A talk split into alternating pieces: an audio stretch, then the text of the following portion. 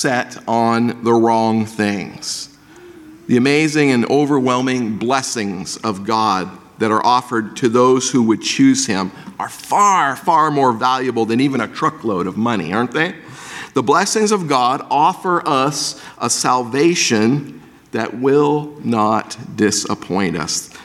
Those blessings won't blow away, they won't remain just out of our grasp, and once given to us, we don't have to return them, and they'll not be taken away from us. That is the truth of God's blessing. So, we are in the middle of this introductory passage of Paul's letter to the Ephesian church. And we've called this uh, whole series a crash course in Christianity. And today we're looking at a crash course on God's blessings as Paul lays out for his readers the basics of our Christian faith. In chapters 1 through 3, you might remember that Paul says to us, Remember who you are.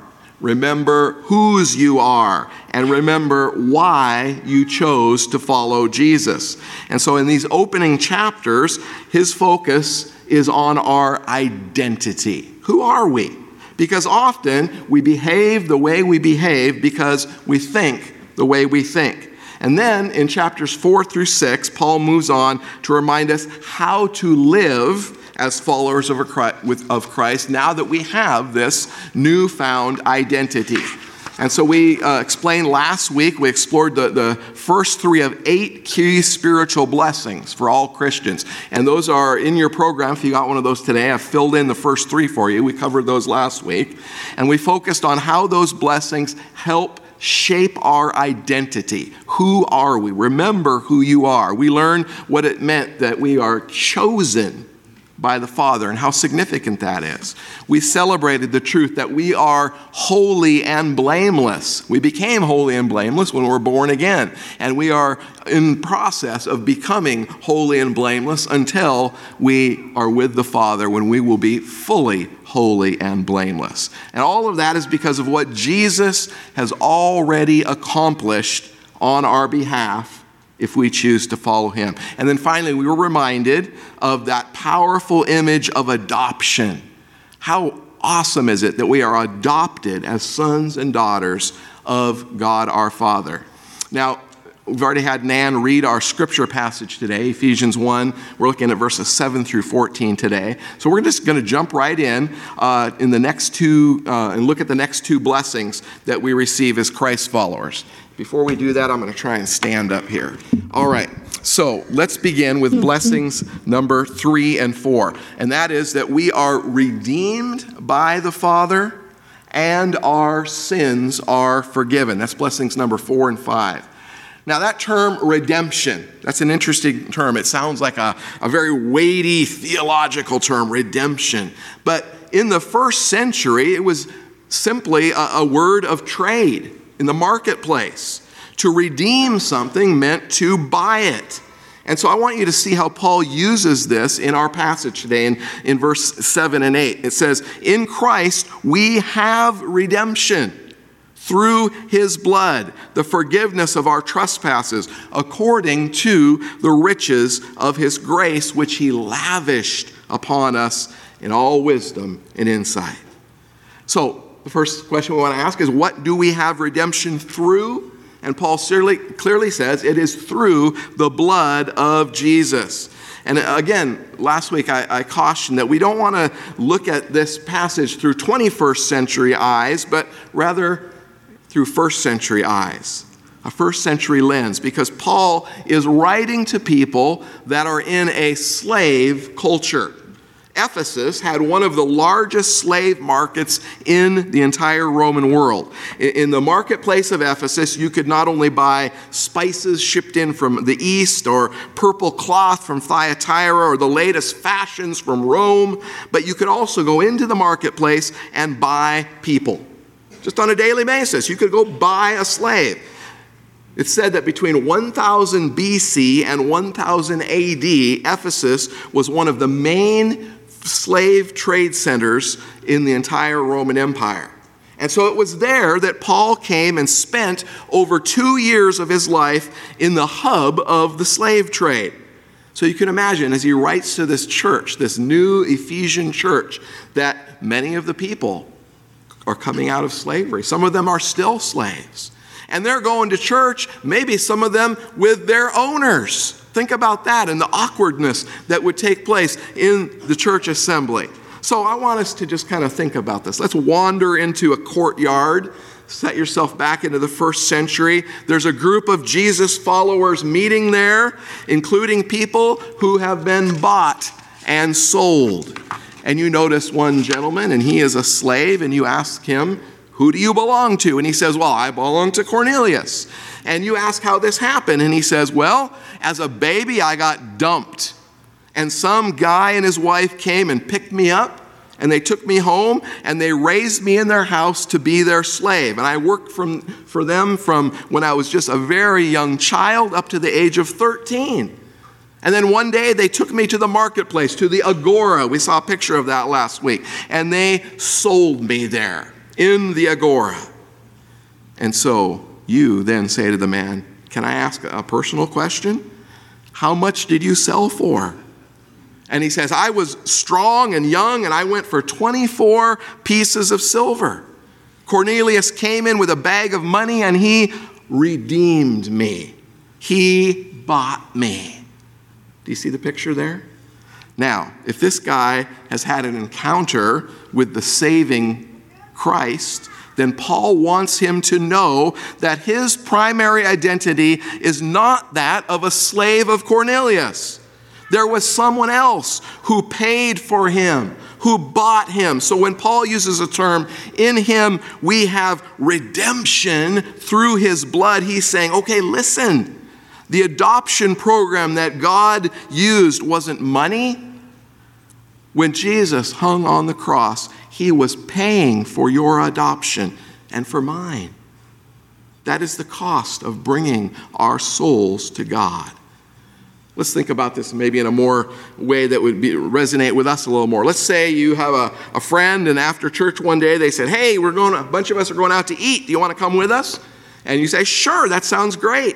And so there's about 10 of you around the table, and when you sit down, you flip open the menu and you see the prices, and you realize, ooh, this restaurant might not be the best place for me to belong at.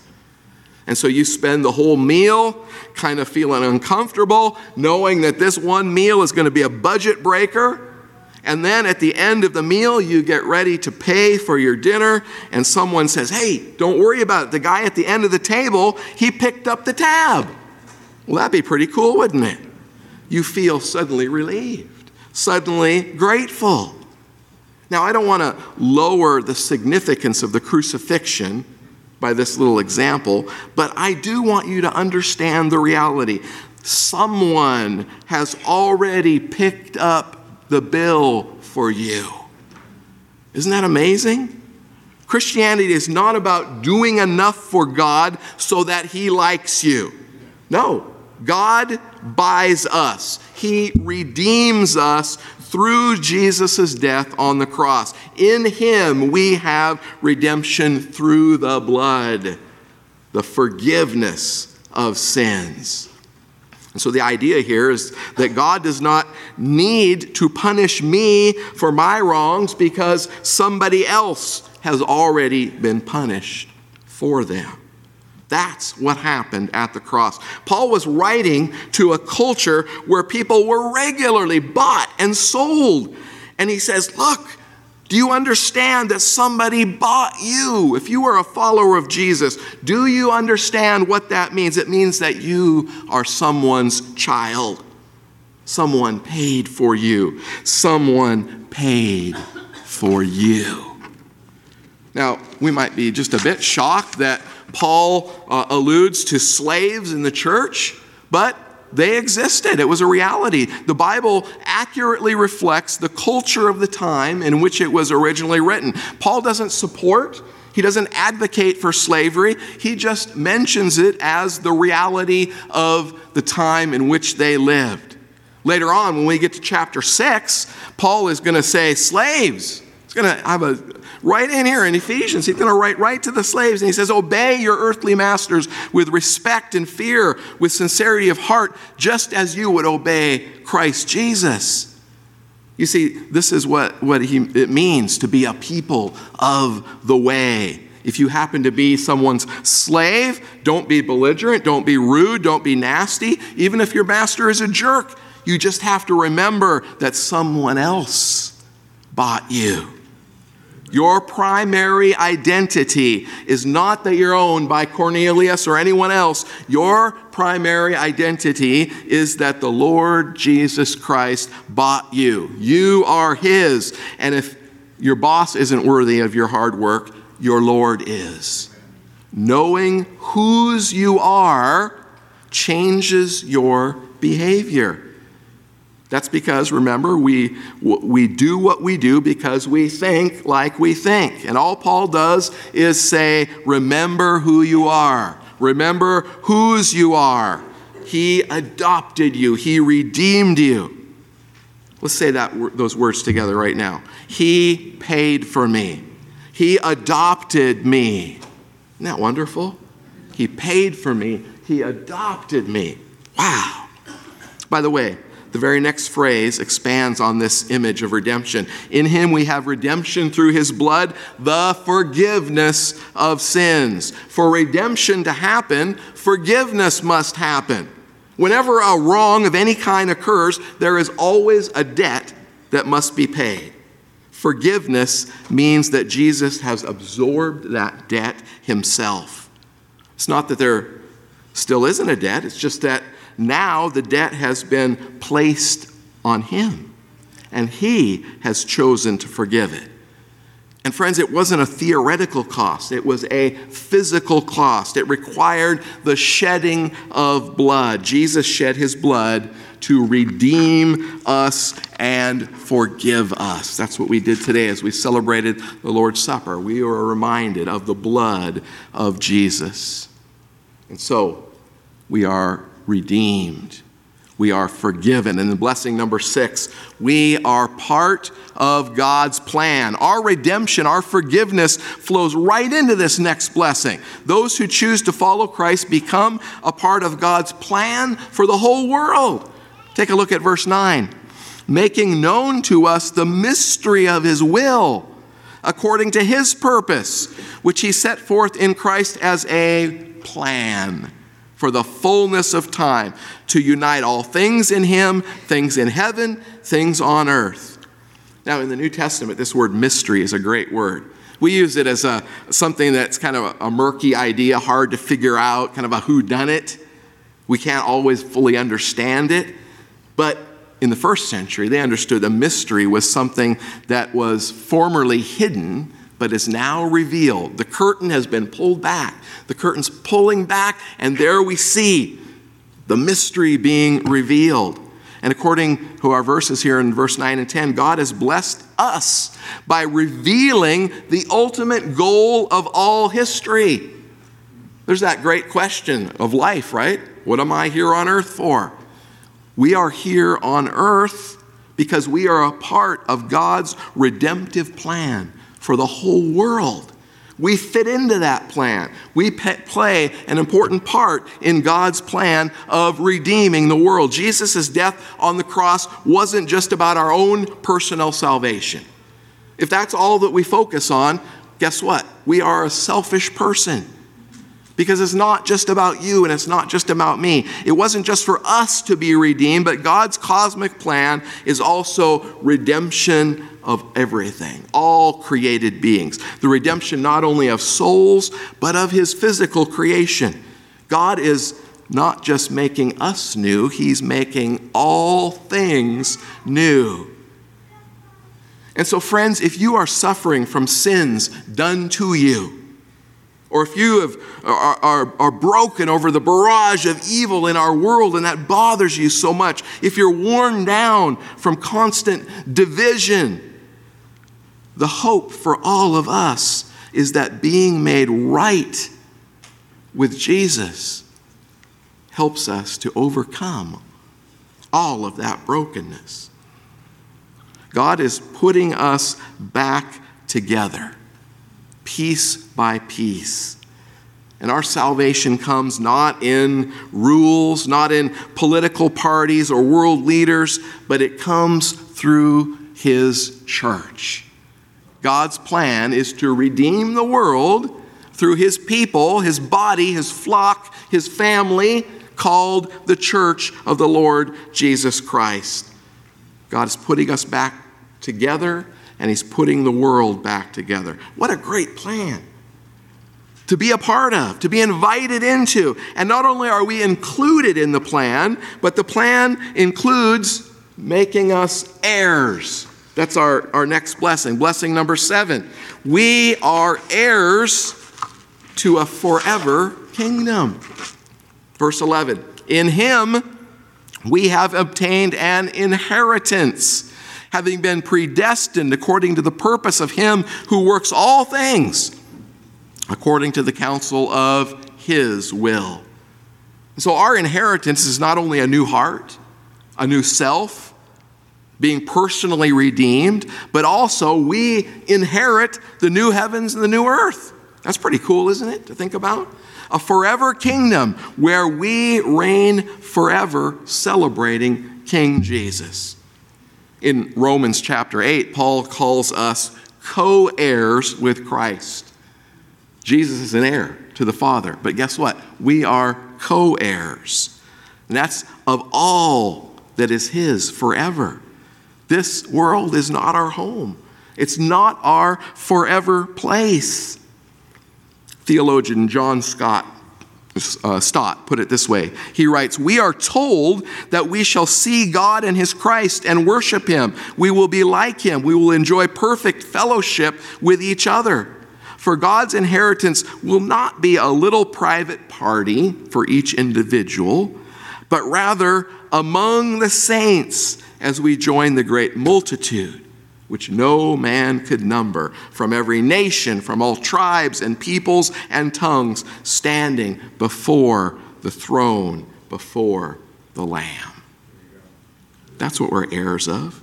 That's what we're going to receive. We are heirs. And then our last blessing that we want to look at this morning, blessing number eight, we are sealed. We're sealed. Let's go back to that guy in the courtyard that we met, that slave. And as you're talking with him, you notice that he's got a tattoo on his neck. And so you ask him about his tattoo, and he replies, You're not from around here, are you? This is Cornelius's seal. You see, slaves got tattooed with the family seal of the estate that they are serving. That's another image that Paul points to the image of sealing. In verse 13 in our text, it says, And you also were included in Christ when you heard the word of truth, the gospel of your salvation. Having believed, you were marked in him with a what? A seal the promised Holy Spirit. Paul is telling the Ephesians their history. As he writes this letter back to these people, so many of them who he had personally led to follow Jesus, he's reminding them who they are, whose they are, what their purpose is. And he's saying to them, Remember when I came here and I spoke to you of the, of the goodness of God in sending Jesus. Do you remember that, Ephesians? Do you remember when I was with you for two and a half years and we talked about Jesus and God's means of rescuing you? Remember that you believed that gospel, that good news. And it was then, when you obeyed, that you were marked with a seal, stamped the Holy Spirit of God. The seal is a mark of ownership just like that tattoo on the slave's neck. We are stamped with a seal, God's Holy Spirit, that shows who we belong to. Now, for a paper document, you could make a seal with, with wax and heat it up and press your family ring crest, and, and it would leave an indentation when it was dried, and that was sealed. And it was official. The seal marked the ownership or the authorship of the document. Now, that kind of that kind of seal wouldn't work, would it, for livestock? And it wouldn't work with people. And so the Romans started branding people. branding them with tattoos, even with hot irons, just like cattle. A brand is also a seal, a mark of ownership. Roman soldiers, when they came into the service of the emperor, they were tattooed. And that became a common mark. Captives and slaves often were branded. They didn't just get a tattoo, they got the hot iron treatment. This is the kind of seal that the man in the courtyard had on his body. And so, Paul, I want us to understand, is writing to that kind of culture. A culture in which people are literally sealed to show who owns them, who purchased them, and to whom they belong. And Paul is saying, brothers and sisters in Christ, do you realize that when you came to follow Jesus, that you received God's seal upon your life? And that seal is a promise. That seal is God whispering, You're mine. You are mine. I have adopted you, and you are mine. If you're a follower of Jesus today, if you've obeyed the gospel, you are sealed. You belong to Him. We always need to know and believe our true identity in Christ. This comes up in all kinds of aspects of our life. Let's say that you're in a, a dating relationship and you thought you were headed toward mar- marriage, but then uh, it became very clear that it's not, and you feel broken and lonely. You know what? If you've come to Jesus, you need to hear his whisper You are mine. You're mine. Let's say you're driving down the road on an early fall when the leaves are beginning to change and you're captivated by the, the oranges and the yellows and the reds, and something begins to stir in you, something almost transcendent. And you know that it was God who made this beautiful place that you're seeing. You know, He didn't have to make it that way, but He did. And as creation explodes, you hear Him whisper, You are mine. I did this for you. Maybe you find yourself at a funeral. You weren't ready to lose that person in your life. And you're crushed and you're broken. But through your tears and in your grief, you hear that same whisper You are mine. You're mine. You belong to me. Now, this assurance, it doesn't make the sadness go away, but it can become a grief with hope rather than a grief with despair. So let's say it together. He adopted me. He paid for me. I am His. Let's say that again. He adopted me. He paid for me. I am His. That is who we are at our core when we choose to follow Jesus. That becomes our primary identity. Do you understand that? Not your house, not your job, not your kids, not your grandkids, not your bank account. Your primary identity is that you belong to Jesus. And there is freedom in that. Freedom when you understand your true identity as a child of God. When we believe who we are and our fundamental core, we are set free no matter the outside circumstances swirling about in this world, no matter the hardships, no matter the disappointing news, no matter what happens, we belong to Him. We're sealed. You know, the years fly by, don't they, as we get older? And I know that someday I'll be going home to be with the one who adopted me, who paid for me, who owns me. And that is freeing. You know, it frees, it frees us in so many different areas. It frees us to, to spend appropriately. Instead of buying all kinds of junk we don't need to fill a hole, we understand we belong to the King who owns it all. Knowing who you are will free you. It will free you. It will free you to serve. It will free you to obey, This is the transition that takes place when we get to chapter 4 and Paul begins to get into the more of the behavior stuff. But it has to start with this clear understanding of who we are. In verse 1 of chapter 4, Paul says, As a prisoner for the Lord, then I urge you to live a life worthy of the calling you have received. Now, isn't that great? He doesn't say that you're going to receive. He says, live a life worthy of the calling you've already received. In other words, act like who you are. Understand your identity and then begin to live that out. And then Paul's ready to, to get into the nitty gritty, the other stuff, and he's going to go after purity and speech and theft and deception and rage and all those other things because he wants the Ephesians to understand if they know who they are, then they will understand whose they are, and that will impact how they behave. And it's the same message for us in the 21st century as it was for the Ephesians in the first century. When we remember that we're loved, we serve differently. When we remember that we're loved, we love differently. When we remember who we are, we give differently.